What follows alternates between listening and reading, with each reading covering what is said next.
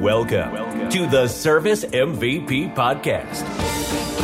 This is where you go to learn how to use pure motive service to create higher value to grow your results. Grow your results. And now, here is your host, America's service sales coach, Joe Crisara. Hello, this is Joe Crisara, America's service sales coach. This week's episode will be on Should I leave the proposal behind or not? Please listen, learn, and enjoy this exciting subject. All right, everybody, welcome to the Hour of Sales Power. My name is Joe Crisara, and I am here to join you today. And the subject of our meeting today is Should I leave the proposal behind or shouldn't I? This is a very uh, important uh, subject because uh, it can be a critical point uh, in HVAC sales as to uh, the information being left behind or not being left behind, and how critical critical it can be to your success, and uh, truly separate you from what I call a level one, uh, DEFCON one type of sales professional, uh, as opposed to being an also ran who just kind of always wishes that he had sales or wishes that uh, customers would call him back. So this is the difference between a real pro and somebody who's sitting on the bench. And, like any kind of thing, like in sports, for instance, uh, if you're an NFL quarterback, that could just be enough uh, accomplishment for, you. Uh, but if you want to be Tom Brady, this is the next step higher. And that's what we're talking about. This one habit or this one thing, whether you made a decision to go out there, find issues in people's homes, and then find out what, what's going on. They called you, they invite you in their home, and there's an issue. And whether or not you leave this information behind if you don't get the job right now is the critical thing. Do we leave it behind or don't we? That is the question. That sounds like a Shakespearean uh, uh, quotation, but uh, this thing may be again mo- one of the most uh, uh, one of the most inspirational meetings we've had so far, and I hope that you enjoy it. And we're expecting our host uh, Rick Picard to join us very shortly. He is on a sales call closing a deal from one of his tech-generated leads, and so I'm to have to carry the show solo. So hang in there with me. And of course, if you want to call in, don't forget to call in on our phone line. Our open line is 419-400-0202. And the code to enter the conference when you go on the phone line is 522910. And that will get you on the phone line. And when we open the lines, we'll be able to go ahead and uh, get any comments or questions uh, from you. So I will open the lines throughout the show and we'll get your comments. Of course, I might do it sooner than later, given the fact that Rick is running a little bit late. Uh, let's a little bit talk about the language of selling, and I want to I want to begin by commenting on that and how important the language of selling is. What I mean by the language of selling is that word proposal. So should we leave our proposal behind? Uh, is a, is a good question. Why why do we why do we call it a proposal? Is anybody's guess. Uh, the word proposal, the word bid, and the word estimate, I believe is a big mistake. To even use that language uh, puts the salesperson at a disadvantage to start with. It's like saying that we're bidding on something uh, as if the customer has something that we want as opposed to the other way around, which is really the truth. The customer would not call you out there if he did not want a solution from you. And so many times with the wrong language, we already kind of start off on the wrong foot and yes, it is as terrible as it sounds. It's like, uh, you know, uh, buyers come out there making you bid, the, the lowest bidder gets the job. But is that really the way it should work? Is a bid or an estimate really the way that uh, people buy the finest products that they, that they purchase for themselves? I don't think that you go out and get bids when you go looking for an iPod or when you look for some of the computer equipment you buy or some of the nice sound systems or the or the wheels for your car. You aren't looking for bids on that. You're just looking for the best product. Uh, and let's face it, I think a lot of us fall prey to the fact that uh, our childhood and our memories about the way we purchase influence the way we think that customers might purchase as well. Well, taking this to a next step, this language kind of leads us into a situation that uh, will uh, would would bring us right into a thing where we're just part of the pack. And so you have to make a decision. Leaving your proposal behind definitely separates you from the pack. So when we say should you leave it behind or shouldn't you leave it behind, I want to qualify a couple things here. First, I don't think anybody should leave the proposal behind. Uh, I'm just going to say that flat out. But I think that if you don't know what you're doing, that you probably should leave the proposal behind. If you don't have the strategy and you don't know what to do after you leave the proposal, if, after you don't leave it behind. You have to have a, a system that kind of encapsulates those customers because you don't want to lose customers due to this process. You want this to gain more customers and sell jobs, and that's the purpose of this whole thing. Uh, but I would ask you some, I would ask you a question. Generally speaking, if you were going to buy something important for your home, like landscaping or a furnace or a boiler or a new faucet, something that's going to be in the home for a long time, stereo system, you know, anything would you tend to buy this important thing that you don't know anything about from somebody who is more like a leader or somebody who's more like a follower? And that's what you have to kind of ask yourself. How do I want to be viewed by this customer? Uh, do you want to be viewed with high integrity or do you want to be viewed with low integrity? Do you want to be viewed as somebody who is in charge of this process or somebody who is just kind of following through the process and really has no influence uh, in the way the sales turns out. And I will tell you, this is the biggest PowerPoint to take control of your sales. If you are leaving proposals behind, the second that proposal or that presentation is left behind with that buyer, that is the second and that is the moment that you lose control of the sale. That's it right there. In a nutshell, it might be the most important moment that occurs on sale on a sales call and and that's really uh, my belief and my my bottom line. Now, are you, wondering how many times a buyer uh, will actually call you back after you left behind a proposal? Well, this is interesting.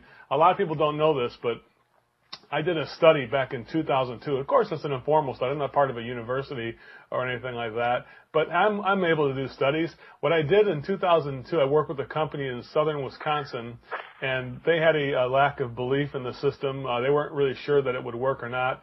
And what they what what, we, what happened was Uh, at, the, at this company, I, I made a challenge. They weren't my clients yet. I said, tell you what, the next hundred calls you go on that you leave information behind, let's go ahead and make a note. He, and he took the bull by the horns. He made a study of this. He, made a sheet up, and, we tracked every call, and we did over 100 calls, 106 calls to be exact, under this kind of a study. What we studied was if we leave the information behind and then get the customer to agree to call us back at a certain day or time, how many times do you think that buyer called back at the exact date and time out of 106 people? Well, in case you're wondering, I won't leave you in suspense very much longer. The answer to that is nobody called back. Out of 106 people, not one customer called back. Which again shows you the problem. This is the problem we have. We, we, we take faith in the buyer that they will follow through and they will go ahead and do what they say they're going to do, but rarely do they ever do it. Matter of fact, in that study of 106 customers, only three customers ever called back at all, meaning they called back afterwards uh, to say they didn't get the job or they did get the job, but it wasn't a very high percentage of people who even bothered to call. Usually it takes a call by us to remind the customer to get it done. Rick, with that being said, we're going to take a little pause now. Rick, are you there on the phone yet? I thought I heard something starting hey, how you doing? How you doing, buddy? Go ahead, say something. All right. Hello, can you hear me? I can hear you fine. All right. How you doing, Joe? I'm doing great. Uh, you just been listening. You, you've been listening to me wax philosophical over here. Yeah, just a little bit. You know, I, like I said, I was on a sales call, so I I'm on my cell phone. uh huh. So Rick, uh, that's okay. Let me ask you a question, Rick. Uh, did, did you do you see a problem with leaving this the proposal behind? What's your what's your take on? Just give me the overall your overall take on this subject. Well, you know, since dealing with you, Joe, I mean, obviously before I didn't really see a problem with it. I used to do it all the time. But now it just doesn't make any sense to me because all I'm doing is uh, uh, leaving them uh, information that could be shared with my competitors. Uh, and you know that really wasn't a big deal before because before I didn't do anything different than anybody else. So you know it was just like basic p- proposal. Yes, it didn't make any difference when you were doing the same as everybody else, right? Right, it didn't really matter. But now that I'm doing something that is so much more beneficial to the company, where I'm doing all these different packages and programs and and options that to leave that information behind for someone else to mull through and learn from uh, would be catastrophic to me. I feel so. I really feel the company uh, can't afford to leave this proprietary information behind. Well, especially from a company like yours, Rick, who invested so much money over the past couple of years, uh, you know, in me, yeah, uh, teaching all the uh, people at the shop and at the at the location, uh, both management and employees how to how to use this process, you're right. It would be malpractice on any employee's part, and I think that any company who makes it a policy to release proprietary information that the company is paid for is simply not a very bright operator, right, Rick? Right. It's just foolish. It's really a bad thing to do. So, what are some of the problems? Well, some of the problems are, you know, that if you leave your presentation behind, what you're really telling the customer is that you're not needed, that there's no value in you as a salesperson, and so therefore the customer could pretty much take a blank sheet of paper and just fill out their own presentation if they wanted to. It's almost like they could go online and buy it. Like the salesperson is not needed, right? I mean, Rick, do you ever get some people who say things like that to you, like they have a lack of respect for uh, the salesperson? Do you ever feel that sometimes with buyers? Oh yes, I mean, I just had someone the other day who said to me, you know, I don't know why they even had you come over here. I don't know why you just, you know, I just couldn't tell you the thousand dollars. You could have mailed it to me. You could have just mailed it. You don't even got to come out and look at the situation, right? Right. You know, yeah. and obviously that didn't make me feel too good. Maybe you know, it really made me feel needed. It right, needed, right, Joe? Yeah, it's bad. Of course, we know you got we got you got poor self esteem, right, Rick? Absolutely. I, I was just heartbroken. I'm sure if we asked everybody at your shop, they'd all say you you you lack poor you lack self esteem. Absolutely. That's my that's my uh my my uh my problem. I have to work on that. It's your Achilles heel. All right. So so so number number two it shows also, I think, that if you if you leave your proposal behind, or if you go ahead and leave that behind, that you've taken the time to create the proposal, to ask all the questions, to do the research, to take what's inside that head of yours, uh, all the knowledge about plumbing, heating, electrical, and then release it. It shows that you have no value on your time. Rick, did, you ever think about the waste of time that must be done by some salespeople just giving us information? What, what are your comments on that? Well, I don't have to think about it, Joe, because I did it for so many years. I know exactly.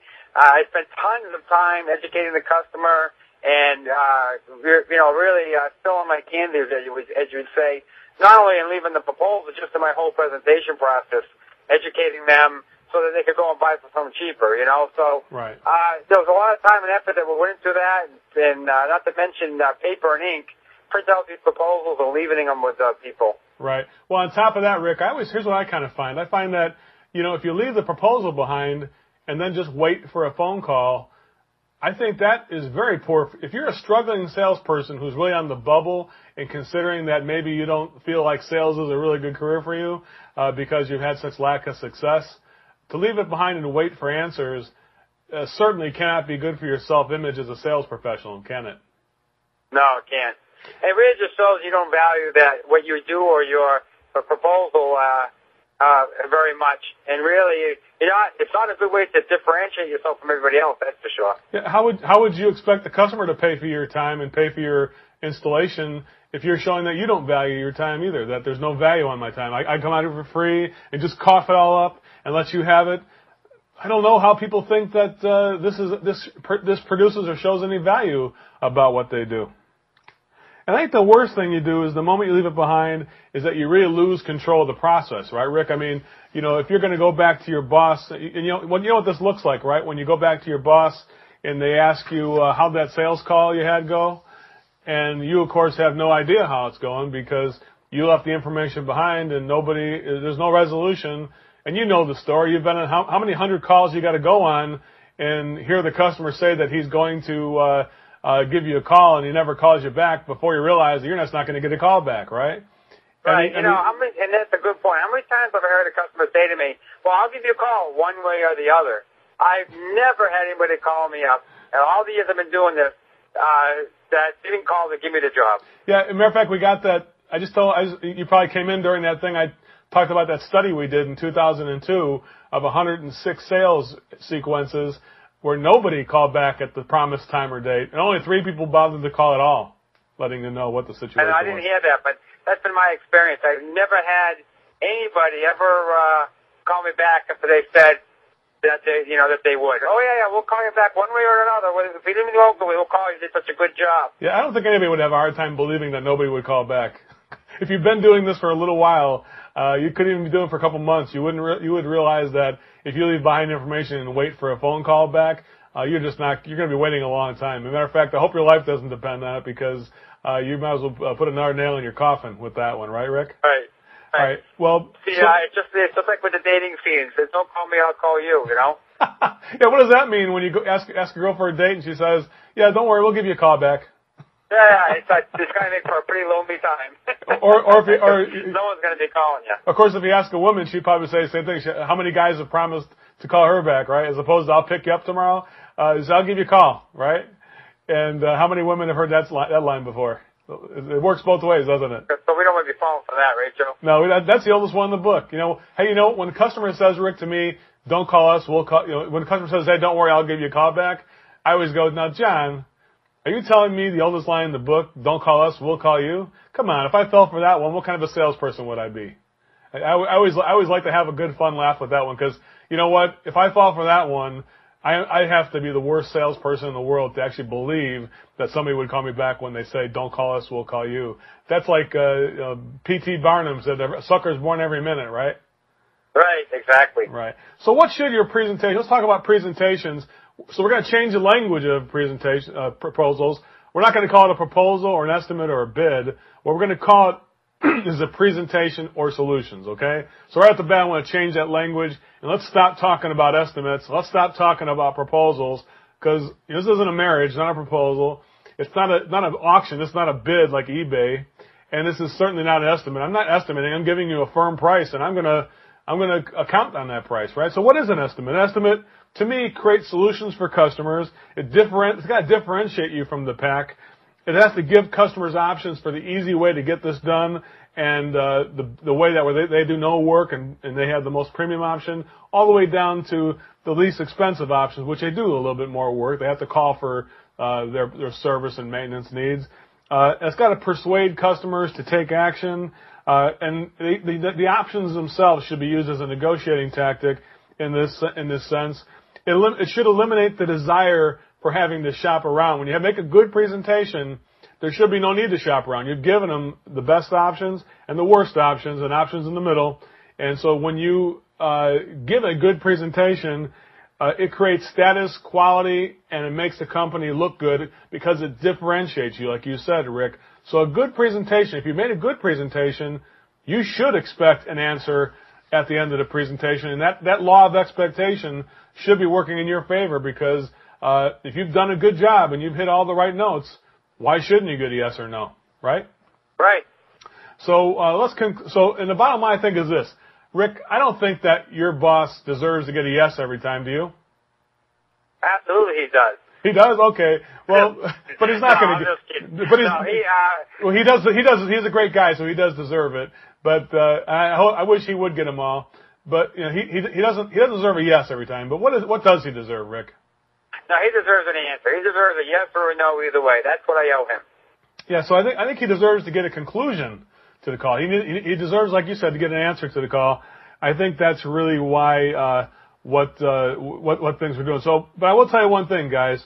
Um, you know, I don't want you. I don't want to just irritate customers because what what would be malpractice would be for me to tell you to not leave your presentation behind, but not give you a few guidelines as to how to do it. We talked to that gentleman last week, and this was kind of inspired this meeting this week. Was last week the gentleman from Dallas, Texas. He might even be on the phone line. We'll see if we can scare him up uh, from over, over in Texas, talking about how he did get a customer kind of upset with him when he when he, when he didn't leave it behind. Right now, Rick, do customers get anxious and anxiety when you say you're not going to leave it behind sometimes? Well, you know, they can. There has been occasion where it's happened to me, but I find it's, it's best to set it up so that they understand even before you make the presentation that what the conclusion is going to be at the end of the presentation, a yes or a no. I mean, I, I think I've told you in the past that I'm not very good with uh, uh, not leaving it behind. Uh, so, you know, if a customer says, well, you're going to leave that with me, uh, I haven't been very good at uh, not leaving when they're going to get upset with me. So what I've done is I make sure that before I leave it, before I make my presentation, we already have um, an agreement on what the solution is going to be at the end of the presentation. So Right, right. Now, before, now, of course, before you come to an agreement, Rick, one of the things you got to do is kind of clarify the decision factors, right? Because you have to figure out why they're doing this work, uh, what what the competition's role in this job is, if they have any role. Uh, have they used people before uh, about your company? Uh, what's their what's their perception of your company? And who else is involved with deciding? And finally, when they're hoping to make a decision and move forward. Those are all those are all important factors to know, isn't it, Rick? Before you Right. it wouldn't make sense to try to attempt to make an agreement when those factors have not been uh, clarified or identified yet, right? Right, exactly. Now, uh, just to use a, use a point, I, I just went to a first call, um, uh, just tonight, and I, I had them convince me of their need. They obviously need a new furnace. They're having problems with the power vendor with the furnace, uh, and they are, they really want to get it done. And I said to them, I just want to confirm, uh, you're not going to make a decision on this tonight, right? Yeah. what they right? And and they said, oh no, oh, you're right. Yeah, no, we have uh, this other company coming out tomorrow afternoon. I'm Mm-hmm. like, all right. So when do you think you'll be ready to make a decision? Um, well, I mean, we, we, we're probably going to be able to make it uh, on Saturday. I said, all right. So what time on Saturday should I come back? hmm So I'm going back there at two o'clock on Saturday. So and then I said, all right. Well, here's the here's the thing. Uh, you mind if I ask you a question? Uh, they said, no. Well, just when I come back on Saturday and you don't like what I have to say, what are you going to say? And the, and the customer said, well, I'm going to say no. I said, all right, but if you do like what I'm going to say, then what are you going to say? Well, I'm going to say yes. All right, so we have it clear. When I come back, you're going to tell me yes or no, right? They said, oh yeah, sure enough. So now I've set it up so that on Saturday when I go back, I we already have it uh, cleared up. They're going to give me a yes or no response. And so now there's really no. If they say no on Saturday, there's no reason for me to leave anything behind. yeah, why would you leave something behind when you've agreed to make a decision, right? right.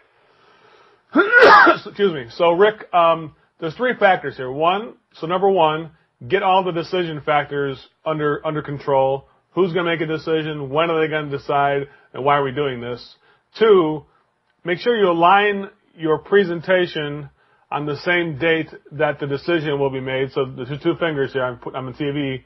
You'll see those two fingers have got to line up. If you can make the decision date the same day as you're making a presentation, odds are you got a pretty good chance of getting the job. Uh, and the last thing is make sure you get an agreement as to before you make a presentation that what will happen after I make this presentation. And you don't kind of say go for yes. Matter of fact, Rick, what's the first thing I always tell you to ask for? Uh, do, I- do I tell you to say, are you going to buy this if I make a presentation? That's a silly question, right? What do I normally have you say? Yeah, you know, if if if you don't like what I uh, have to say, what are you going to say? And if you do like what are you going to say? So let them know that there's a there's a there's a, a definitive con- conclusion to what we're doing at the end of the presentation. Right. Now, if you have a customer who wants to break that agreement, so you made an agreement, so what's important is you made an agreement, and I'm going to expand this a little bit further, that you don't just make an agreement before you make your presentation. Uh, now, this is mainly on like equipment calls or equipment opportunity or bigger jobs, uh, the kind of you want to call free, they were classic free estimate type of jobs, uh, but opportunities. On service calls, we pretty much know this is all accelerated because there's not an issue on this. But on sales calls, it's a little different because uh, you're out there giving this information all, you're doing it all for nothing, and so therefore you you deserve you deserve an answer and you have a right to get that answer. So what happens when the customer wants to break their agreement? What can we do? And we look at ourselves. Are we are we being if we if we go ahead and let that customer break an agreement, Rick? What does it say about our, our integrity at that point? If the customer says, "I want to think about it, can I keep this proposal?" What does that say about our integrity at that point? At, at that point, we really lose all credibility. So if you know if if we if we had an agreement up front and then the customer breaks it, I don't call them on that. Now I've lost credibility, and I'm not really serious about what I'm doing, right?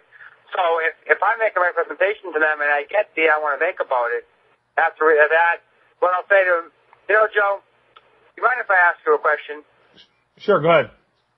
You know, before I came in, we had a, a conclude. You know, we had an agreement that we, what, what was going to happen at the end of the presentation. Uh, I'm supposed to tell you yes or no.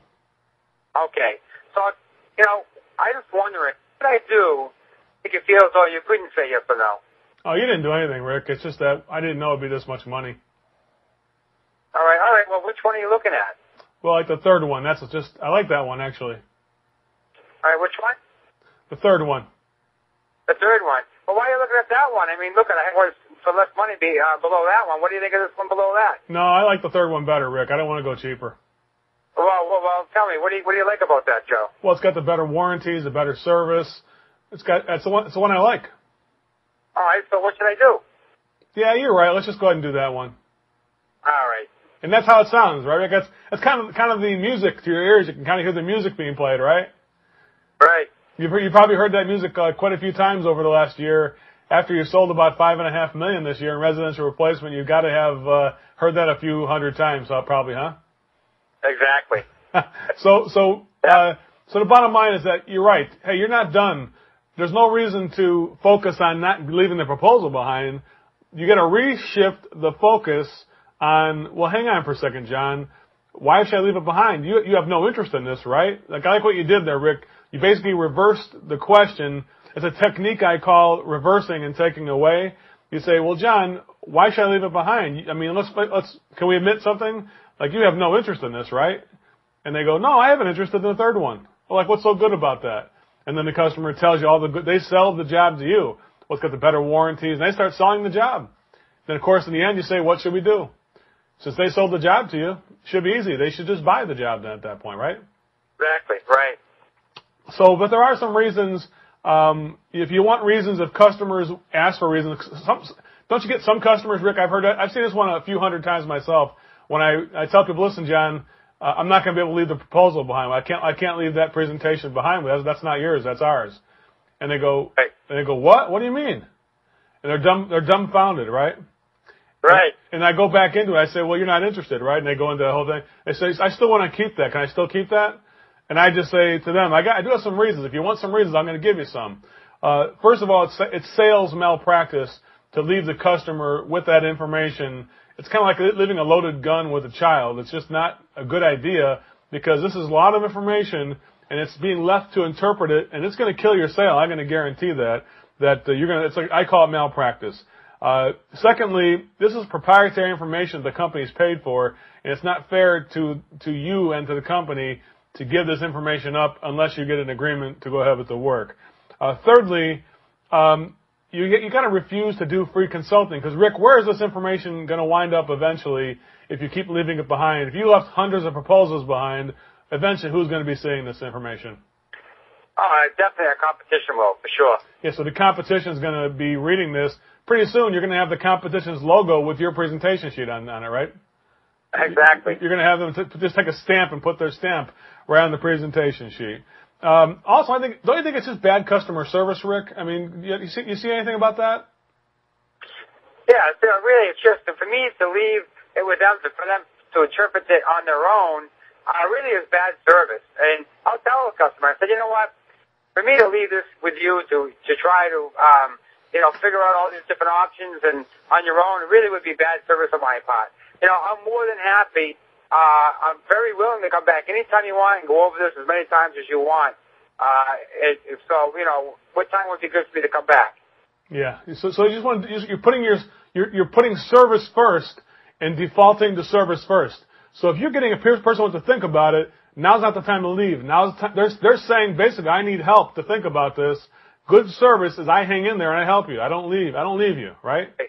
Another one, Joe, they'll say, it's like, oh, I want to keep this and, uh, I really like everything you have. I want to show it to you, my, to my, to my wife.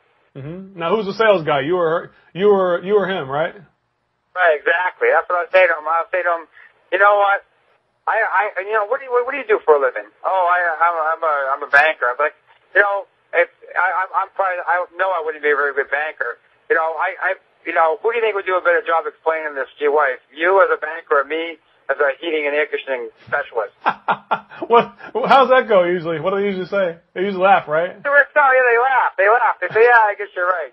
I says, you know what? So I'm more than happy to come by anytime you want and to meet with your wife and you and and we'll uh and uh, I'll, I'll I'll represent to her because I know I I know I'm gonna do a better job than you. Right, right. And they'll laugh. Yeah, yeah, I know. Yeah, you will. You do. You, you know. Yeah. Well, well, you well, you, well, you told me I did such a good job. You know, I'd like to show her what a good job I can do. Right, right. So That- you that's know, right. That's when, right. When, yeah. when is your wife going to be here? So Yeah, who, who's the sale, Who's the uh, HVAC or plumber or electrician anyway? You or them, right? So why, Right, why should why exactly. should they do your job for you? It doesn't make sense to have them do your job, right? I don't. I, I don't close loans for them. You know. That's right. You don't. If they're a know? nurse, if they're a nurse, you don't go to the hospital and start doing nursing, do you? Right, exactly. That's a good one, Rick. Hey, Rick, um, let's talk. A, I just want to say one thing. I'm going to make a follow up on this whole point here, and where a lot of salespeople say they think it's weird that you wouldn't leave a proposal behind, wouldn't leave the company information behind. I'm going to tell you how off code you are with the way normal business. This is just bad business to leave things like this behind. I'm going to tell you why. Imagine, Rick, if you went into a Walmart or a Nordstrom's or a Starbucks or any store, any national chain store, imagine if you had a camera and just started taking pictures of their displays and their pricing. What do you think would happen in about 20 seconds? Uh, security would be there to escort you out. You would be, I tell you what, try this sometime. Go get yourself a camera, just a cheap camera at the dime store, and is there a dime store anymore? I mean, I mean a pharmacy, and you can tell how old I am, huh, Rick? Dime, dime store, that's a funny one. So, so go into uh, go into a Walgreens or a CVS and buy. I tell you what, buy the camera at Walgreens, and then start taking pictures of the displays at Walgreens with the prices on the display, and see what happens at the Walgreens, or see what happens at Nordstrom's or at Walmart. I'll bet you wouldn't be in there 30 seconds. Matter of fact, I brought cameras into Walmart before to take pictures of certain things, and they said you can't. I've been warned before I even go in. You can't. Hey, just so you know, that thing's not on, is it? You can't use that camera in here. You know that, right? And they watch you like a hawk. And tell you what, when I was one time in Nordstrom's, I had my camera with me in Nordstrom's. They followed me around like I was a Unabomber, for God's sake. They, th- they thought I was going to uh, blow the store up or something like that. I mean, so I do look like him. Well, of course I do look a little bit like Kaczynski, right? So uh, well, he's from Illinois. He's from the Chicago area too. So we're kind of brothers. You know, we, we used to we used to hang out and play darts together. No, I'm just teasing. We never we never did that. Uh, but but so we just had a few drinks. We didn't play darts. But uh, I'm just teasing. So uh, oh, this is a fun show, Rick. Uh, I'm glad you could join us even on the cell phone. Thanks for joining us anyway, by the way. Um, so I want to say that you're off code by thinking that it's normal to give your company information out. This is not normal. This is just bad business. And let's just say that. Now, Rick, as you said before, you don't want to get customers ticked off at you. So there's got to be a plan B, right? Sometimes, let's say you got a customer who looks really close and you got a good relationship going and you feel like you could say almost anything to this customer. Like you feel your relationship is really there. I think it's okay to have plan B if you want to. I think you should go through all the stuff you you can to try to help the customer get the sale and help them come to a conclusion. But I would say it's okay to have a plan B provided there's some rules involved with plan B, right, Rick? I mean, you just can't you just can't have plan B and leave the proposal behind right. just just because you get along with people. And so uh, I, I I have a couple of them. So like if if someone if I give them a presentation and they really want to think about it for a day or they they seem really interested. Mm-hmm. First thing I'll do is I'll have them say I'll have them go pick out which one they're they're considering thinking about. Right. I'll pick that one, and I, so, so I won't leave them my whole presentation. I, I'll leave them that one with their stipulation. All right. So how long do you need to think about this? And believe it or not, I've had people say, "Well, how about till tonight?" Right. I, I've said, "All right. Well, if seven o'clock, but I'll come back at seven o'clock." Uh, or I come back the next day or whatever. But the plan is I make a definite appointment when I'm going to come back and pick up the presentation, that portion of my presentation. Right. Uh, that, that's mine. And if I was to return to the office without that presentation, I would be in trouble. But yes. So if you want to go to plan, make, yeah, go ahead, Rick. So if you want to go to plan B, plan B is that okay?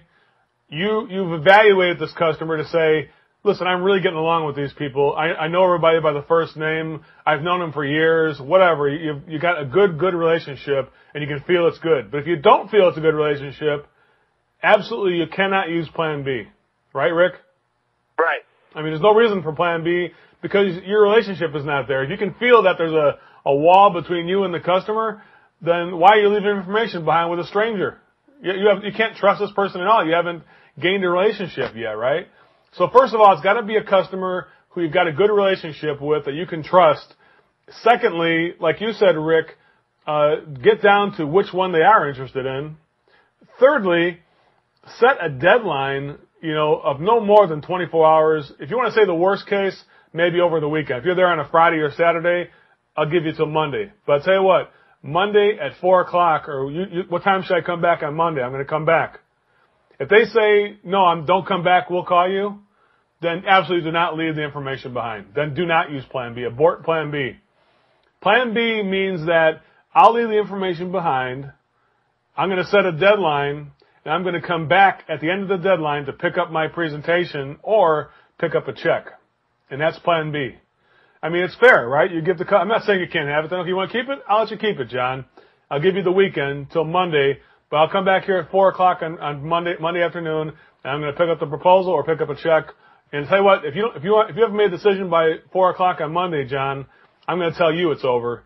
I'm going to, I'm going to tell you it's a no. Because if you can't make a decision in three days, uh, you've already had four other estimates here. We've already, we've already determined the decision process. So if you can't make that decision in, in, three days or four, in 24 hours, then really you aren't going to go with my company. Right, Rick? We've got to be honest at that point, right? Right, exactly. So if you get back there then, obviously you can either close the job or close, close the deal or close the file at that point, right? But I will tell you one thing, Rick. On those kind of leave behinds, it's kind of like you should be prepared to lose the sale, I would say, because even that, I would say it's, it's not really a solid thing, but I have sold quite a few like that. I would say percentage wise, probably, you know, 40, 50% I have closed like that, leaving it behind like that. You know, but I would say it's not a high percentage, would you? Right. Would, say 50%, maybe for me a little bit more. Because, you know, I have found that every once in a while there is someone who's just the type of person likes to sit on things for a day. Um, and, and it's worked out pretty well for me, but it, it, it's only because I've done it like 10 times. right, exactly. you know, it, it's not a very, uh, off, uh, common occurrence. Exactly. So, all right. So we're going to just kind of recap the meeting here again. And Rick, again, I want to thank you very much for joining us and for taking the time between your sales calls. And here, here he is. I'm not even sure what kind of uh, uh, uh, to uh, to to get to the point where you uh, call between the calls. Wait a second, we do have a comment online. Gary Bailey said if you forget to get a yes or no commit on the first trip, how do you recover? So Rick, let's say that if you forget, let's say when you're on the first trip that you forget to get an agreement. Uh, Gary is wondering on that second call when you come back and make that presentation, how can you recover now at that point? Right, just right up front so you can just say to them, you know, I, I, I forgot to mention it just the other day, but here's uh, kind of how, uh, here's kind of my policy on this type of situation. And I, and I have to ask them the questions again. You know, if, uh, we, I'm going to show you my presentation, uh, uh, if, if, if, if you, if you don't like what I have to um, show you today, what are you, what are you going to say? And just go through that again. Oh, I'm going to say no. And if you do like what I have to show, what are you going to say? Right. Say yes. All right. So we both agree we're going to have a, de- a, a definitive answer. So, so I think I think it's important, Gary, that what what Rick is saying is that if you failed to get that commitment on the first call, that anytime anytime at all, actually, right, Rick, before you make the presentation, it's fine to get that agreement now. But you must get that agreement that when I make a presentation, I want this to come to a conclusion. Right. Hey, somebody's swearing on my chat room. Oh. oh my goodness. Hey, excuse that. It must be, that's not, that's, that's not a contractor. It's somebody else out there. So, uh, you don't need any of this censored, uh, how do you recover who gives a, oh my goodness. That's not very good. So anyway, we're gonna, we're gonna move forward here. So Rick, I'm gonna go ahead and, um, I'm gonna go ahead and recap this whole thing. You ready? You with me on this? Yes. All right. So basically, if you don't, if you leave the sales proposal behind on, on an estimate, you, we all agree that it brings no value to the to the process. Number two, it, it shows your relationship with the buyer is not very good. Number three, the customer must make a do-it-yourself proposal or presentation and your sales process is weak and dysfunctional. If the customer sees your sales process is weak and dysfunctional, they gotta wonder what else is dysfunctional about you and the company. And five, if you fail to differentiate your services, how can you expect the customer to purchase something from you as opposed to one of the pack? And finally, your, your shows your proposal has really confused the customer to the point where they really can't come to a conclusion on this call. Would you agree with all those statements, Rick? Yes, I would. Rick, do you have anything you want to add in closing before I try and go ahead and open the phone lines here one time? No, uh, no, I think you covered everything very well, Joe. I, I think I think the bottom line here is understand this one principle. The moment you decide to leave that presentation behind, that is the moment that you lose control of your selling process. you have it turns you in from a sales professional who has a process that we can identify to a sales lotto winner who just puts a proposal out there and spins the wheel of fortune hoping for the best. Right, Rick? Right. And I think there's there's no that's no way to do business is just hoping for the best, is there? Hope is not a plan, is it? No, it's not a plan. And like you always say, Joe, you're on either on the customer system or your system. Now, you know, you're you're in the houses every day, dealing with new people every day. They only deal with so many uh, salespeople in a year. You should be much better at it, and you should be much better at getting them onto your system, which is a functional system of making a decision at the appropriate time, and and uh, and really and cutting through all the I want to think about it and all the stalls the customers have, and you should be able to get them uh, to only let, allow you to make a presentation when they're ready to make a decision. Right, right. All right, we're gonna go try and open the phone line, Rick, and see what happens. Okay. All right. All callers are unmuted. All right, is anybody on the phone line who wants to make any comments or questions? Go ahead and go ahead and say your go ahead and say something to Rick. He's on the line right now, uh, waiting for you to talk to him. Go ahead. Anybody out there? Hey, Rick, Steve from Dallas. Uh, appreciate y'all uh, going over this this week. It looks good. I've uh, took some good notes, and uh, we'll see what you got for next week. But uh, I like what I hear tonight. Rick, what did you get out of this meeting tonight? What did you uh, what did you pull out of this? I know because last actually you inspired the meeting, so good job there. You uh, actually you see that report? I wrote that report on. It's on the internet on our on our website. I actually made a special report download uh, that's up there. So if any of you want to read this information, I, I put this all in writing. It's in a special report co- called "Should I Leave My Information Behind?" Uh, or, or should I leave my proposal behind? Right? Uh, what, what did you get from this, Rick? What's your uh, Rick from Dallas? What's your uh, what's your take on anything you learned tonight that was missing from the, the approach we talked about before? First off, my name's Steve, Mr. Joe. I'm sorry, Steve. anyway, no. Um, make the agreement before the presentation. Um, give me a yes or no if we're going to do something before the you know if we're going to if I'm going to give you this presentation. I'd like to have a yes or no at the end of the presentation. Yeah, especially because you're going to make a second trip, Steve. It, it, it's like you're going through more effort, so therefore, I don't expect any any payment for this effort, only a decision. Sure. I mean, and that's that's really the key thing is that if you're going to make two trips out here, let's face it, another customer is going to pay the price for you making that second trip, right? Because you could be somewhere else at this point, and it's using up company resources. And so therefore, the only thing you do deserve, you don't deserve a yes every time. Uh, it'd be nice, but you don't deserve that. What you do deserve is you deserve a uh, to get a decision for sure, right? And that decision, if you if you, I tell you what, if your integrity is high, you will get a much uh, better chance at getting a decision than if you didn't, right?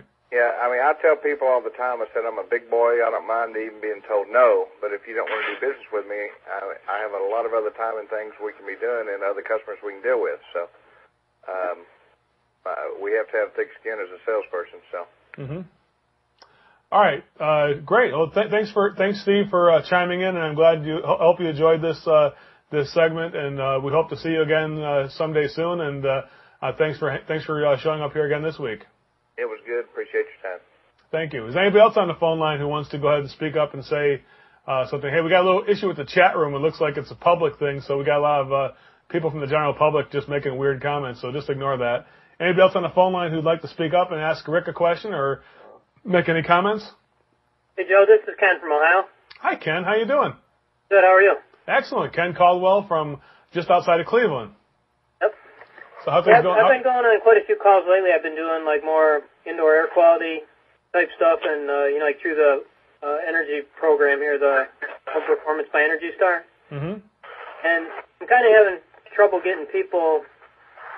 Uh, I mean, it's almost like they don't know you know, like when they're buying a furnace or air conditioner, they kind of know what they're deciding on and, and that they have a, you know, an actual need for it. And with this other stuff, it's sort of like, um, creating an urgency. It seems like it's kind of tough, you know. I mean, they they almost they don't they're not getting any other quotes from anybody, and sometimes they're just kind of shocked at the prices. And I'm getting I'm, I'm trying I'm having kind of trouble just doing, um, you know, just getting them to to commit.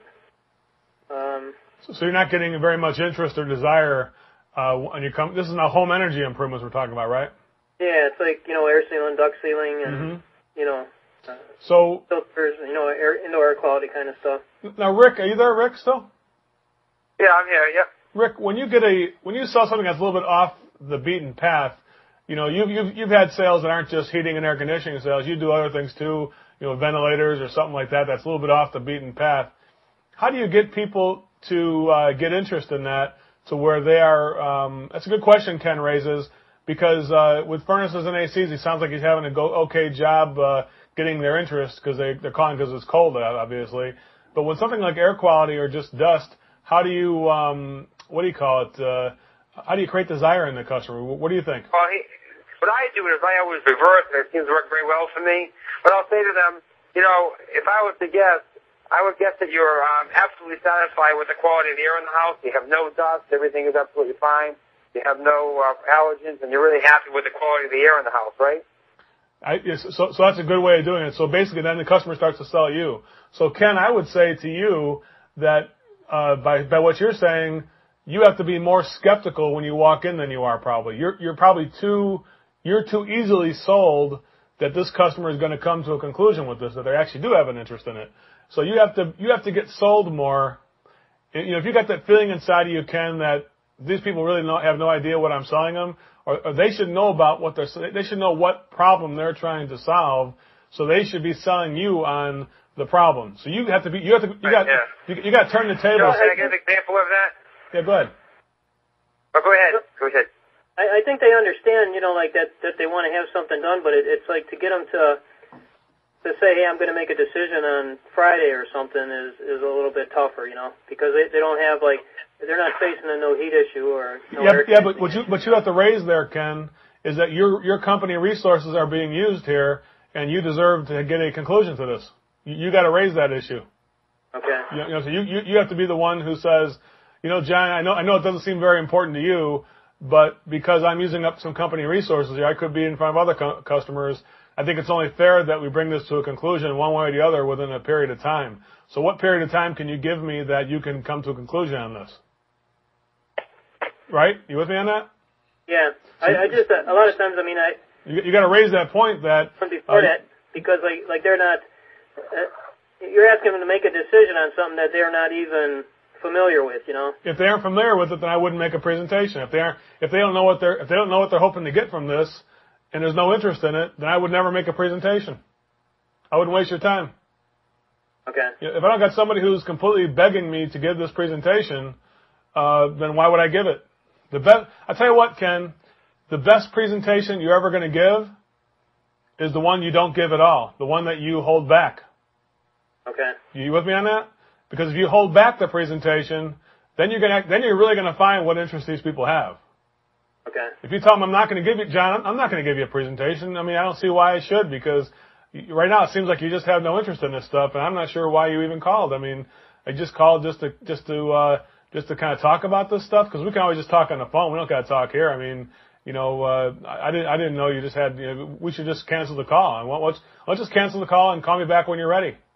And when you do that, you're gonna you're you're you're, you're defining a moment right now in the call, Ken, whether or not this customer has an interest or whether they're just going to pull your chain. Right. And I, and I think too, though, you'll find out you create more interest in them by reversing it on them. Like, I, like for instance, when I used to see problems with duct systems, I knew there was a problem with it. I, with it, I wanted to correct the problem because I wanted the system to work right. Like I told in the past, I would say things like, you know, you must not be getting the air on the second floor. I mean, there's no way with the second. Oh no! And then the customer would design, oh, works fine. But now I will just say to them, you know, if I was to guess everything on the second floor works fine and the, and the air is really balanced and even in the house, and they're like, are you kidding me? I would freeze up there in the wintertime, or we sweat up there in the summertime. Well, all right, if I could come up with a solution that, you, you, you wouldn't want to hear that, would you? Oh, absolutely. You could. I'd love to hear that. And now there's some anticipation in my presentation because they've already told me that there's, it's something they're interested in. You know what I mean? Whereas if I tried to tell them that the system was bad, now, you know, they I haven't created an interest or it's got them to be interested in it by reversing it. Yeah. Eric, but if you if you tell them, all right, now, you know, let's, uh, you know, I, I'll, I'll come back and I mean, you can't really say I'll, I'll come back and and make a. Pre- I mean, if you could say you're going to come back and make a presentation to them, they don't really know even what lines you're going with. Uh, you know, like with a solution for that. You know, I mean, if you're if you're offering them air balancing or duct sealing or something like that, I mean, they, you know, when you sit down and talk with them about that, they it's like a whole new concept to them, really. You know? Well, well, Ken, what what you have to, you to, it goes back to what are they hoping to accomplish with this? And, and, right. And you can't you can't make a customer be interested in something that they're not. Clue to what. So, so what what, what, what made you think to... what made you think air balancing would be something that would benefit them? Ken, are you there? Ken, you there? Yeah. So the question is, you know, you have to you you got to be sold that this customer would benefit from air balancing before you present it. Now, I would never make a presentation if I wasn't convinced of that. If the customer didn't convince me, actually, the customer's got to sell me on the problem before I start presenting something to them. I, feel that, Ken, what I'm seeing in your situation is that you're going to the presentation too soon when you haven't been completely convinced that this customer has uh, more or less begged you for the solution. Because if they did that, they would come to a conclusion then. It's, you know, usually when it comes to this type of thing, usually the uh, problem is always screwed up right at the beginning, right when you first meet the customer. You you lose a lot of uh, a lot of the scarcity is lost because you're there saying things uh, that you're here to do something, and you're not here to do anything. You're here. To, you got to get sold first. The very first thing on your call you got to do is be sold as to what we're doing out here. Ken, you want me on that? Yeah. Make no assumptions like you're going to make. Go in with a crappy attitude. The next time you go out there, let's say let's say the last couple calls you went to, you had a good attitude, good attitude. And, man, I hope they're going to buy something. Forget that. Go out there with a crappy attitude. Say, John, what do you, what, why, why did you call about this stuff? I'm, I'm surprised you even called. Why, why is it that you called? Well, we just saw the Energy Star ad. Yeah, but a lot of people see that. I mean, you, you, you got no interest in it, right? And if I had to guess, this house looks pretty dust free. Am I correct? And there's no dust in here, right? No, there's a lot of dust. I mean, yeah, but you can live with it. You don't need to do anything. You're not doing anything about it anytime soon, right? So you got to be really skeptical, Ken, and make the customer sell you. Now, i am going to guarantee. I know you, Ken, for a while. I'll probably guarantee you've never done that. Would that be correct? No, I, I have. It's just uh, um, you, wait a second. You have wait a second. That, but I, I just find that people they don't even really know what what. I mean, when when you got like we go out and do a blower door test on it. Uh, well, hang on for a second. Why, why would they call for a blower door test? Well, that, that's part of the Energy Star program. Yeah, but what, what's inspiring the call? What? It's free, so it's just because it's free?